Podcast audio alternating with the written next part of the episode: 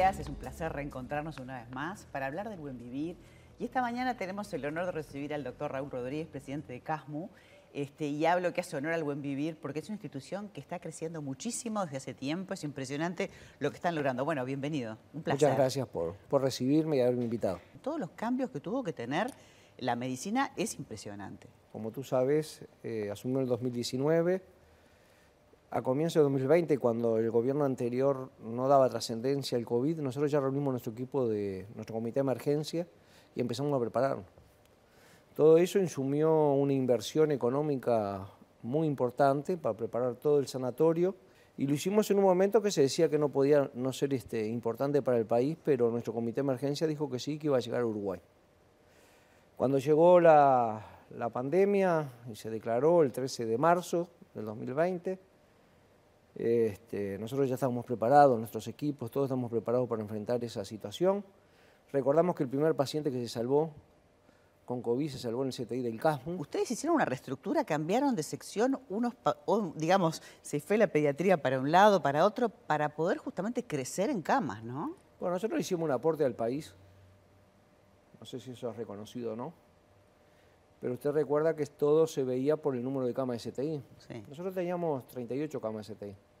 En 10 horas, un domingo de Ramos, nos reunimos cuando vino ese empujo de pandemia, el equipo médico, y ahí lo que le planteamos a todos los, jefes es que nosotros estábamos no al servicio de solo de los pacientes de campo, estábamos al servicio del país. Y el CAMU pasó en 10 horas a 95 camas de STI. Wow. ¿Por qué? Porque además de los intensivistas que teníamos, suplentes, que los pusimos a trabajar de titulares, los anestesistas también se sumaron al, trabajo en el CTI, hicieron su gran aporte, porque acá siempre se habla de lo que ganan esto, el otro, pero cuando las papas queman, esta gente se jugó, los anestesistas, y estuvieron en los CTI nuestros. Y el gobierno nos ayudó, usted recordará el viaje, los aviones de Córdoba que llegaron, nos trajeron monitores y respiradores que nosotros necesitábamos para poder hacer eso. Pero después cuando se miraba el número de camas de CTI este, y la posibilidad de, colapsar, no colapsó porque el CASMU hizo ese esfuerzo. Claro. El CASMU creció, eh, tiene un piso, varias áreas nuevas, pero el quinto piso es, de otro planeta, ¿no? Es impresionante. el cuarto piso que todavía no lo visitaste, que no lo pudimos inaugurar porque todavía tenemos este, una demanda muy importante, también es del mismo nivel, pero además tiene una sala, una habitación presidencial. Ah. Y además tiene una habitación para pacientes dermatológicos que requieren este, una bañera especial para tratarse. Es una habitación con una bañera para tratar pacientes dermatológicos.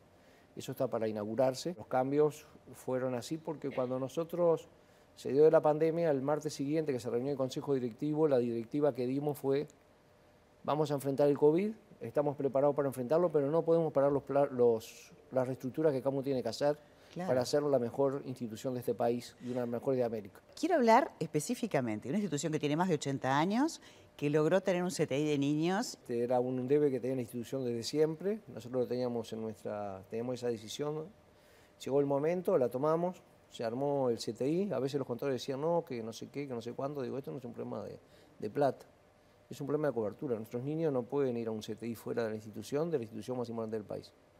Y, bueno, y ahí se armó un CTI, un CTI con una visión distinta. No solamente está linda la habitación y es más humana y más agradable porque asustan los equipos a los niños, sino que además hay días que van, visitan los perros, hay días que van los payasos, y eso también cambia y humaniza a los chicos, ¿no? Bueno, para nosotros el tema ese me lo propuso una colega pediatra.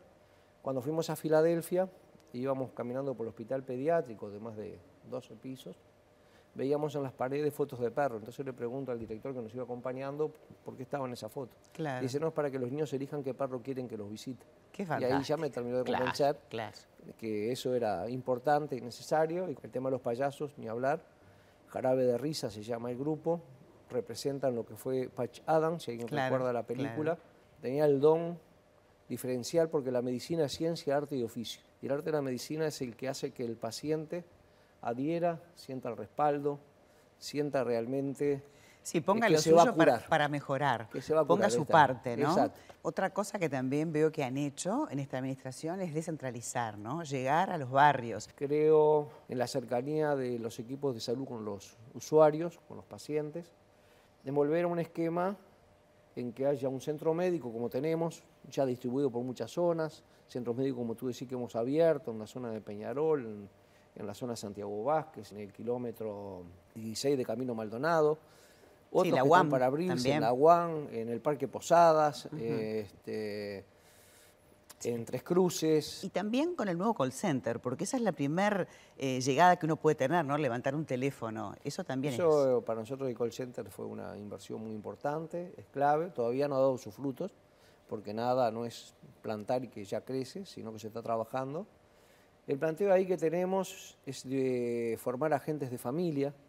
El agente de familia es un agente que va a tener un grupo de familia a su cargo, que la, gente va a conocer a su agente de familia, la gente de familia va a conocer a sus familias, y de esa manera va a poder relacionarse y trabajar más proactivamente, recordarle al paciente cuando tenga que hacerse una mamografía, cuando tenga que hacerse un examen de colesterol, cuando el niño no vino a, control, este, trabajar de esa manera y que el, paciente sienta que tiene a quién referirse. No llamé por teléfono y no sé ni quién me atendió. No, siempre te va a atender a tu agente de familia. De ida y vuelta. No es fácil hacerlo. No, claro. Va costando, pero vamos en el camino.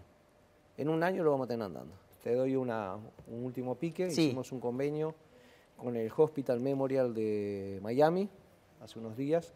Una delegación de CASMU concurrió a la Feria Internacional de Salud junto con Doctari para mostrar eh, la telemedicina que llevamos adelante en nuestro país y poder difundirla también a Centroamérica. Ya firmamos un convenio. Ellos van a estar viniendo con el profesor de cardiología y su equipo de cardiólogos a Uruguay a hacer unas jornadas en conjunto con nuestro equipo de cardiología el 16 de octubre, si no recuerdo mal.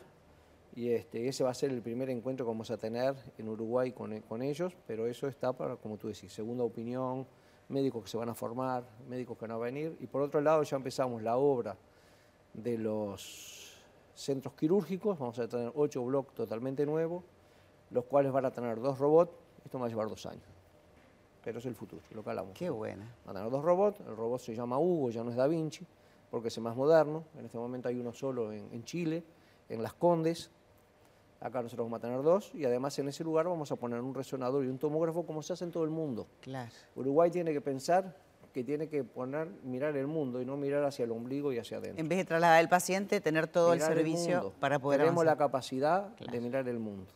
Somos la capital del Mercosur, no somos 3 millones de habitantes, somos 300 millones de habitantes. Pensar afuera de la caja. Un CASMU eh, preparado para, para Latinoamérica. Doctor, para nosotros fue realmente un placer este, y lo queremos felicitar. Este, que nos han apoyado, bueno, es nuestro sponsor, digamos, en el programa, pero también contarles todo lo que está pasando para que, bueno, que la gente sepa que existe este tipo de servicio. A mí me gusta que ustedes lo vayan a ver y en algún momento una idea que tengo es que las propias gente, los propios usuarios puedan ir a recorrer el CASMU y ver las cosas que se están haciendo. Porque una cosa es contarla y otra es verla. Perfecto, muchísimas gracias. Gracias. Nos despedimos hasta mañana, poquito antes de las 10. Los acompañamos con más Buen Vivir. Chao. podcast.